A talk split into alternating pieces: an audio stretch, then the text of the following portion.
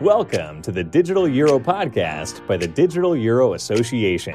In this podcast, you will learn about the disruption of technology in the monetary and financial system. Thanks for tuning in and enjoy the episode. Hello and welcome to another episode of the Digital Euro podcast, the Digital Euro Association's podcast. We are a European think tank focusing on digital money and specifically the different forms of the digital euro. I'm Sarah Palurovic and I'm one of the executive directors of the Digital Euro Association. And today I'm joined by my colleague Tamara Schmidt and the founder of the CBDC think tank, Jamiel Sheikh. Today's episode is going to touch on the CBDC manifesto, its roadmap from the idea to its publication, its target groups and supporters, and of course, what it recommends. Great to have you both with us today. Great to be here, Sarah. Very excited to be here. Thank you for inviting me. I think this will add a great overview for anyone that has read and has not yet read the CBDC manifesto that got released yesterday when you're listening to this podcast. But before we get started with the CBDC manifesto itself, we of course also want to shed a bit of light on on you, Jamiel, on your background and on the CBDC think tank. So if you could give us an intro to obviously your work, how you kind of came to be in the CBDC space, and then how the CBDC think tank came into existence too. Sure. Um, the CBDC think tank started about two years ago. Um, we actually announced a CBDC conference in January uh, 2020, very fateful year. Um, that conference didn't materialize, but we were the, one of the first uh, people to do that. Um, and because it didn't materialize, we thought of, hey, we, we probably need another way to really uh, do some outreach around CBDCs. We saw a lot of misinformation floating around, um, and so kind of put together uh, the think tank um, as a means to one uh, facilitate conversation between central banks and the public for the public to learn more from central banks directly around what they're doing and this is at a time where a lot of what many of the central banks were doing were kind of um, uh, veiled or opaque uh, and so we launched uh, a series of talks, bringing central banks um, to um, to Zoom basically and saying, "Hey, tell us what you're doing, what you think," um, and that went really, really well. Um, and then uh, we, uh, post COVID, we've come back to doing conferences um, and doing education. So we're pretty much focused on education. Uh, and um, as of today, uh, we've announced advisory work although we are doing some advisory work with different central banks and other organizations, uh, we're starting to formalize our advisory services um, as of today. I think at the very core, I hope this is what our listeners can gather too. Um, the CBDC think tank and the DEA um, at the heart have education. I think the setup after that is a bit different, but this is exactly uh, our touch point. I think, and exactly how the CBDC manifesto as an idea um, also came into um, existence. But um, very interesting to hear about that journey, certainly. And um, to touch on that, the um, collaboration between the CBDC think tank um, and the DEA, how would you characterize that so far? so, like DEA first is, is one of our, our best partners. there's an enormous amount of collaboration. And we started off a couple years ago, it's very simple hey, let's just uh, cross market. Uh, but I think that relationship has grown over, over the past uh, two years, and we've started to d- discuss um, a bunch of different initiatives, and then one of that was the manifesto, and it wasn't something that emerged overnight. It was, you know, really discussions with different people at the, uh, um, especially Dr. Jonas Gross, uh, around the misinformation in the space. Yeah, Bitcoin maximalists projecting all kinds of ideas about CBDCs, uh, and there's a general mistrust around a CBDC design that actually never really existed. Right, so uh, CBDCs will do this and CBDCs will do that. So I think um, we kind of face the same things, even though I do have a background in the blockchain, and the crypto, and the DeFi world. Uh, we saw like both worlds were not really talking to each other, um, and the leadership at DEA also saw that and that kind of created an opportunity for us to kind of bond um, and share more information and work on more opportunities together. So I would say it's probably a very deep uh, partnership um, that I think is going to continue to grow over, over the coming years. And really, we can uh, just agree here um, from the DS side. The CBDC think tank has also been um, super valuable for us, um, you know, because in terms of um, the kind of education that you're putting out there, the type of focus that you're not just focusing on US only, but are actually going across border and are specifically saying we want to reach out to international organizations, to international central banks, um, to international members, um, and people working in industry. This is also, I think, something um, that binds us. Um, and the general idea, I think, is to build this CBDC alliance worldwide that doesn't just stay in its own silo, if we want to call it that too. Right, and I think we're in a critical um, stage of human civilization when it comes to money, and we're in this situation where we're potentially redefining what money is. Uh, and I think it's really important to to collaborate with the right organizations that are both open-minded um, and also looking to collaborate and not necessarily sell a product. And I think the DEA has been that type of organization that we, we were very, very super happy to be partners with. Certainly. And one last point that you also touched on just earlier that I want to get back to is the CBDC versus the crypto space in, in those terms. It's really more what we see right now. Um, the one talking about the other. So um, people that are super into the DeFi space talking about CBDC proponents, um, and the other way around, to be fair, um, as well, because they do have clashing ideologies um, to a certain extent, um, even though they also have common touch points, um, such as the need for um, digitized money, for example.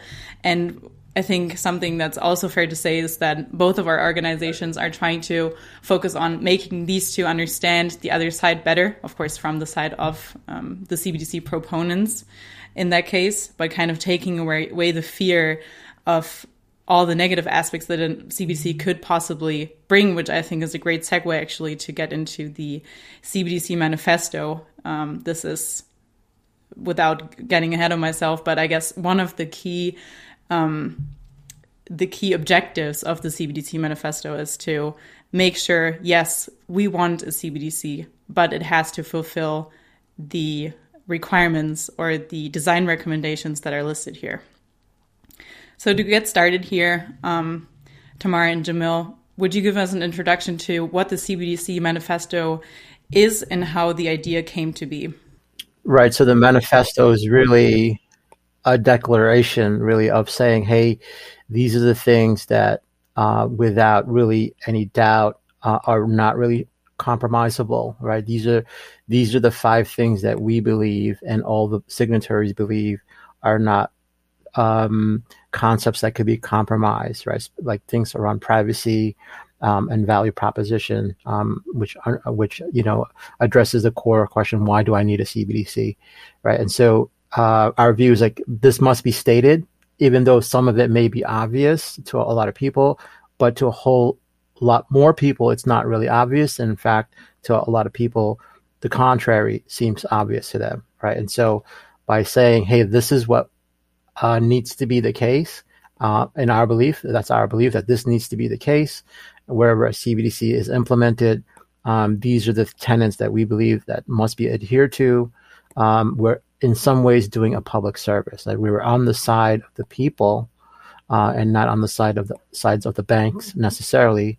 Uh, although the banks are, are, we believe, are not going to be opposed to what we're saying, and we see we see that in the emerging literature in the past few months um, that there there is clear uh, uh, uh, agreement around some of the things that we're we're saying. So, uh, but but by publicly stating it and codifying it uh, and making it canonical, uh, then it's really saying, hey, this is a a anchor point where people can kind of gel around and say, hey, these are the things that we do agree. We do agree with the CBC manifesto. Um, and obviously, the implementation may require more nuances, uh, but at least we can agree on high level principles. Anything to add from your side, Tamara? No, I think that Jamiel explained it uh, quite well. So, just to reiterate, the CBDC manifesto is basically uh, on a spectrum between well, the Ten Commandments or the Five Commandments of a CBDC um, that are to be understood as well the non-negotiables, if you want to look at it uh, that way, and then the way you interpret them, Jamiel, kind of depends on the circumstances of the country, of what's feasible, um, what technology will allow you to um, to do with them. Right. I'm I'm, I'm going to guess that the Chinese uh, uh, uh, People's Bank of China might not agree with all of the tenants we've got here. So um, hot take. it's a hot take, yeah. It, but it is what it is, right? We still do need to say what we need to say uh, on our side uh, and say hey, this is what we believe how it should be. Um, but you know, like, and how did it like the manifesto? Like, there was no one moment in time that it materialized. I think it was a com- multiple conversations with multiple people, uh, especially with Don- Dr. Jonas Gross um, and a few other people, and it kind of like slowly materialized. And I think it was I think it was Jonas that first said, "Hey, we should have a manifesto," and I was like, "Yeah, that makes sense," uh, and we would put our support behind it. Um, and it kind of grew, and it was very organic. Um, and the initial draft of the manifesto and the current manifesto are, very different. Uh, I think the initial manifesto was kind of a kitchen sink of all kinds of stuff. And we had lots of people commenting it. I think we had 20, 30 people all kinds of organizations looking at it and commenting and debating and disagreeing. or dissenting opinions. Um, some people said, I don't support this at all. Some people like, you know, this really makes sense. So it kind of went through its paces. Uh, it went through, you know, um, some volatility, uh, but I think it's kind of this uh, thing that came out of fire, right? So there's this fire of debate and discussion and sharing of ideas, and this kind of emerged. And it's really we've got a lot of support for it. Lots of organizations are supporting, and, and we'll see like over the coming weeks, uh, more and more signatories are going to be joining it.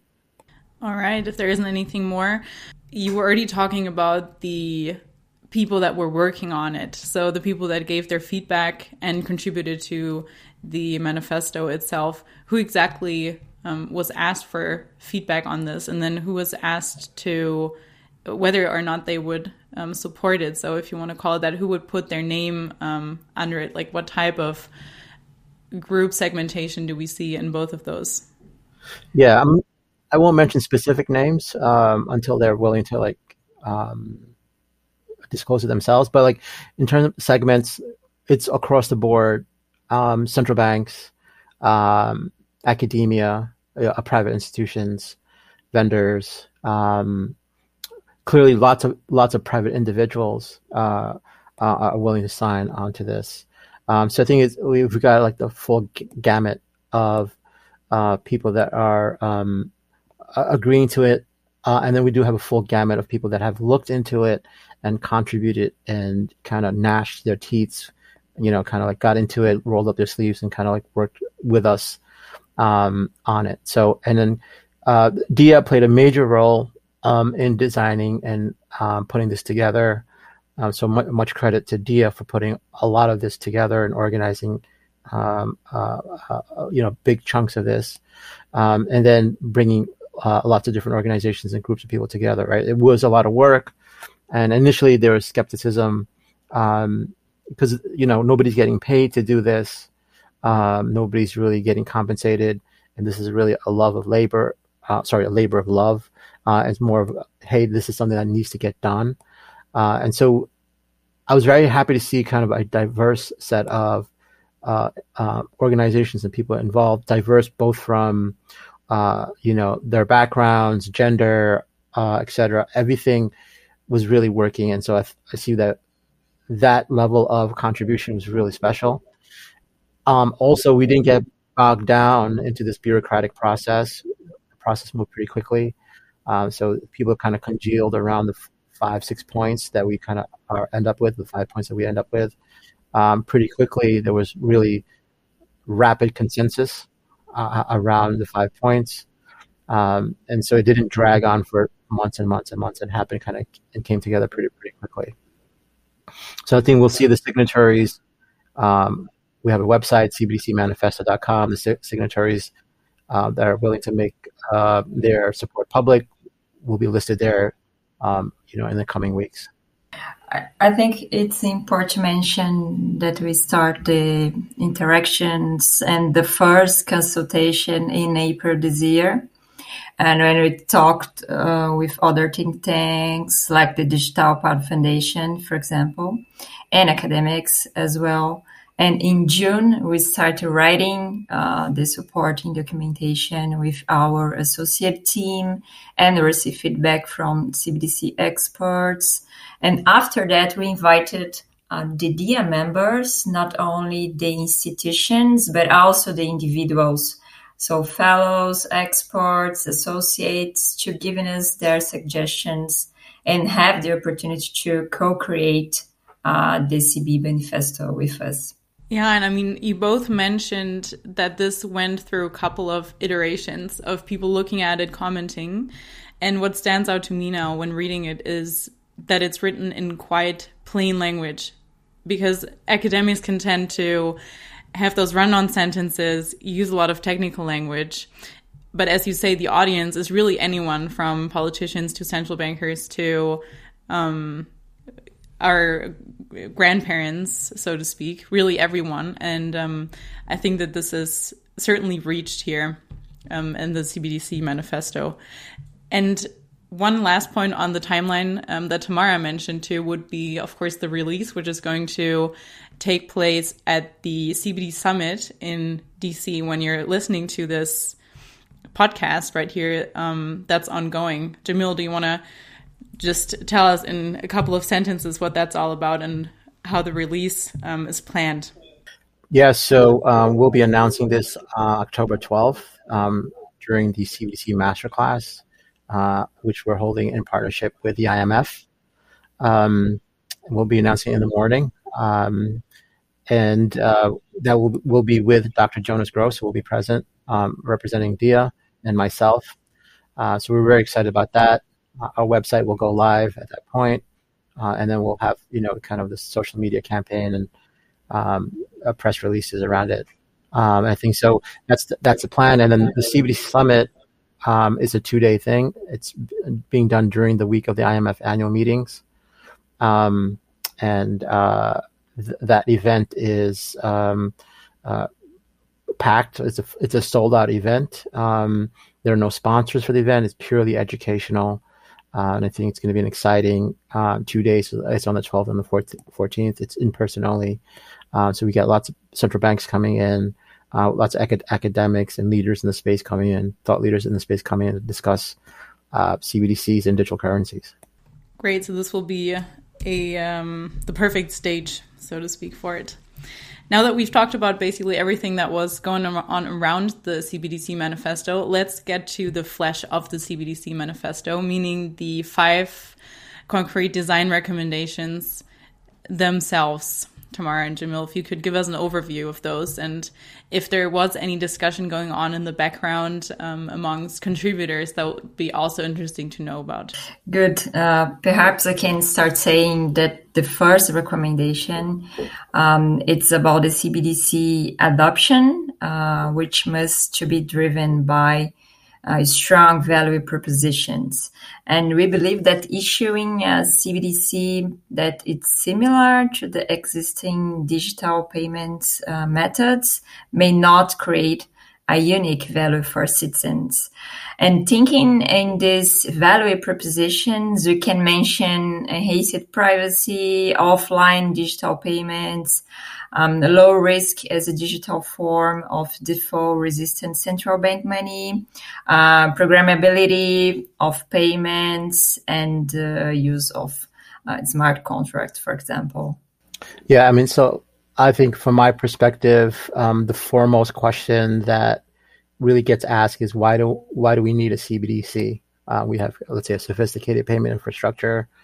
Uh, what is the benefit of CBDC? So I think one of the, the first our first um, point on the manifesto is that there needs to be a clear value proposition. Like there needs to be a clear why, right? And, and that why must be for the benefit of the people and not really the benefit of of incumbents or um, central banks necessarily, right? So the, the value proposition must be aligned towards public gain. Um, um, and then uh, that kind of is the first point, and you can see it's a meaty, fleshy point one. It's like two, two, two and a half paragraphs long, um, and then the other points are a little bit more um, are, are, are, a little bit more fine grained.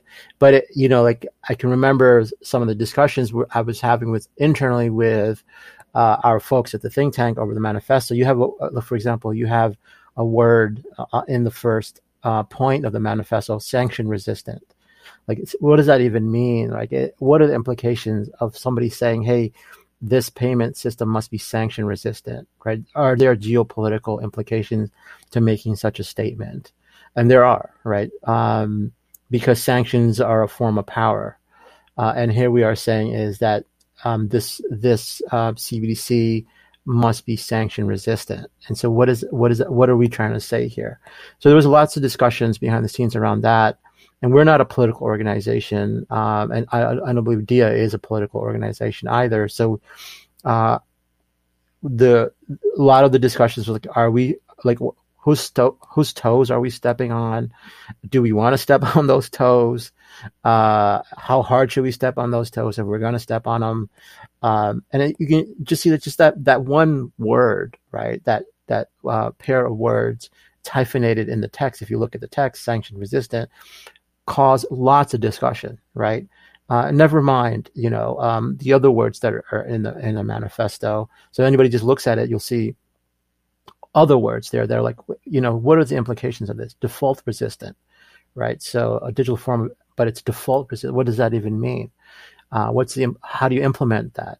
What's the economic monetary policies to to to arrive at that, right? To be default resistant, um, and so there's a lot packed into this, right? So even though um, the, the manifesto is maybe three four hundred words, it's words that are very very carefully chosen and then each of those words were hotly debated, right?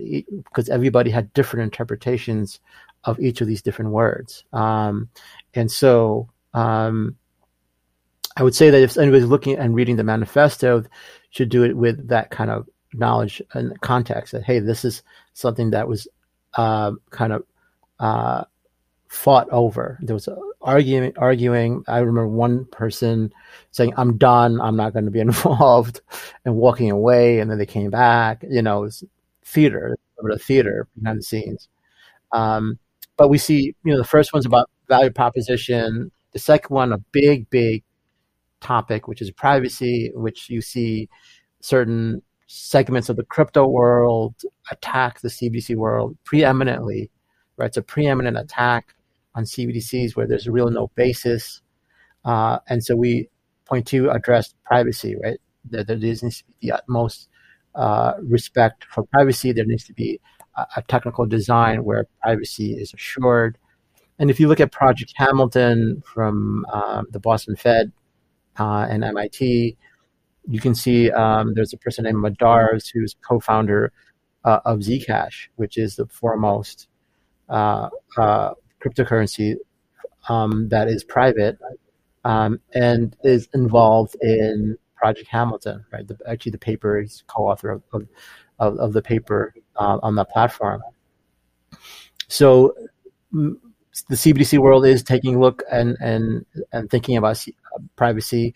We wanted to make sure that the public knew that this was important uh, and privacy mattered. Um, and then the third was a more, um, and I remember Google having the same kind of a approach, like you know, do no evil. We had something similar, say do no harm to society. Um, uh, so CBDC should not have negative externalities, should not impact the society in a negative way. Um, and the fourth and the fifth uh, are about how do we get there. Four should be that uh, we should be more collaborative. The different organizations should be working together. Um, and the fifth one is about um, interoperability by and large. Uh, how do we build a more frictionless, seamless uh, payment infrastructure? If we're if we're in this kind of situation to reinvent everything, how do we reinvent it the right way?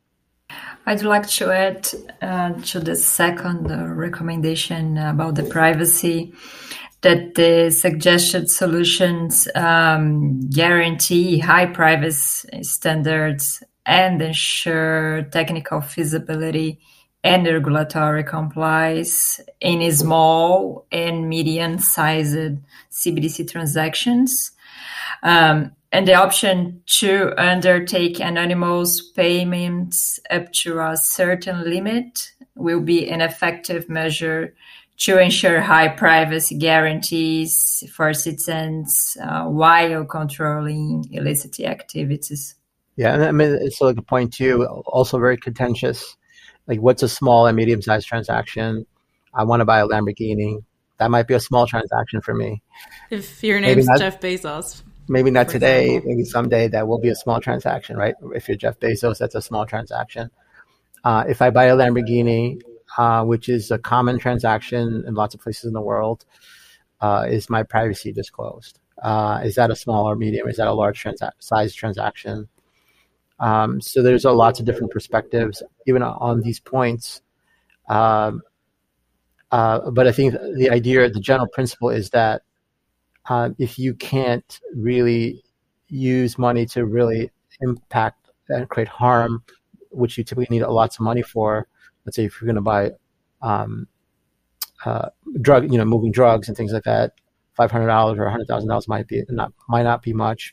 That that that those kind of things may not necessarily need to be anonymous. Um, so the general intent of these mani- these manifesto items is to really kind of set a, a kind of a generic bar. Certainly, that's a good example of the level of um, interpretation that's left to the person reading the manifesto um, and also central banks. I mean, another word that's coming to mind here is in the third. Um, the third recommendation that's dealing with um, a CBC should not be designed in a way to do harm to society and should be based on principles of self determination and freedom. The freedom aspect I mean, not even within countries can we agree necessarily on what that means, let alone how we preserve that. Um, if we take a look at the United States, for example, the general notion of how freedom can be preserved would differ greatly, I would say, on average. I think that is fair to say.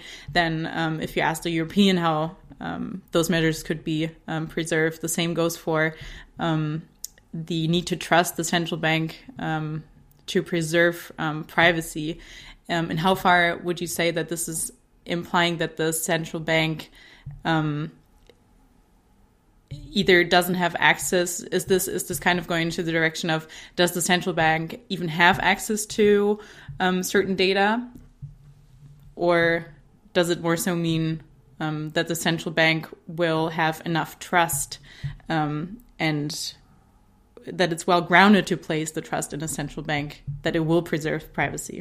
Right, and, and we saw I think a few weeks ago the White House uh, released a paper on CBDCs, also kind of putting together high level. It, you know, it wasn't a manifesto, but it's similar to like what the manifesto is, high level principles and guidelines. Uh, but there was a lots of room for interpretation, uh, which is not a bad thing. Uh, but it's a starting point. So I think the manifesto is a starting point for uh, organizations and central banks and the public to say, hey, these are the issues. Uh, we agree with this, the manifesto, or we disagree with it. But at least it's a starting point to have a conversation. Um, and uh, then to say, hey, how do we interpret this in a way that is really the right fit for maybe different environments? Yeah, especially since we already mentioned too that this isn't focusing like the US paper solely on one jurisdiction, but is more to be seen as a general CBDC manifesto. Right. And I think we saw the ECB, I think it was a, this week or last week, saying something to the effect that um, if there was a CBC that it would not, they would not have access, they would not even have access to the data. I don't know if you can confirm that, but um, I think that lots of lots of different central banks are coming forward saying you know, privacy matters. Yeah, that's what they're um, seeing as well in the um, consultations.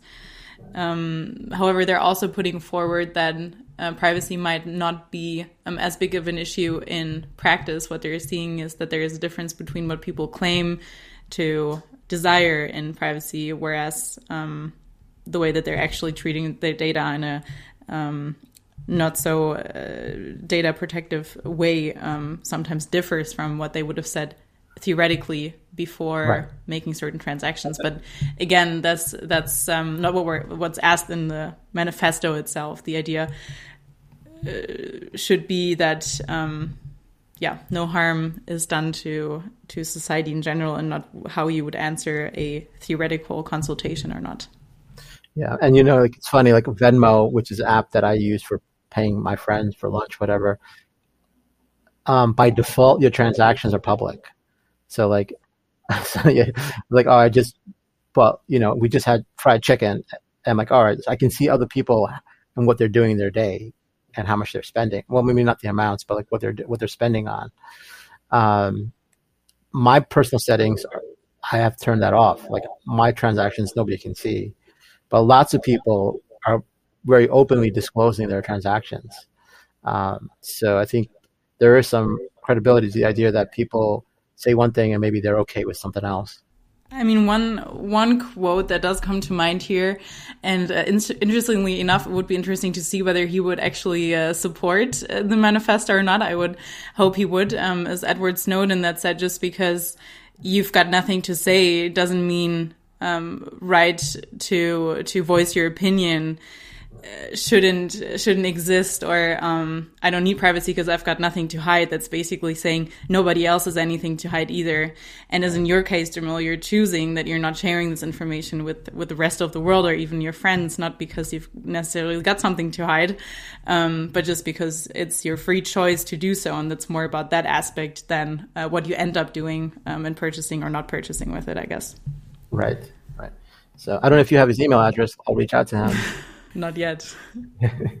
All right, I think we've we've covered a good bit here. Um, also about the discussions amongst experts about which points reached quite fast consensus and which ones caused more debate and are more open for interpretation. Before we wrap it up for today, I would like to ask both of you which of the recommendations in the manifesto that are listed there do you see as most likely to materialize um, well, I guess the question can be in the digital euro and then in a majority of CBDCs worldwide, and which ones do you see as the most unlikely to materialize? To be honest, I think all five recommendations are likely to materialize. Maybe the point is uh, when this will happen.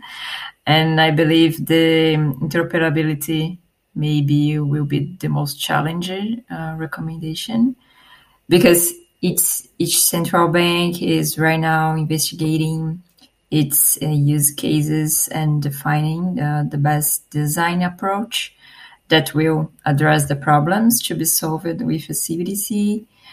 Um, so maybe they will uh, start to look to outside later. You know, it's funny, um, Sarah. Like yesterday, I was texting um, somebody that does some cleaning for me, um, and I, I texted them and I said, "Hey, do you do you accept Venmo?" And he's like, "No." Do you? And he asked me if I accept Cash App, and I said no. Um, and we went back and forth on like, what apps do you accept?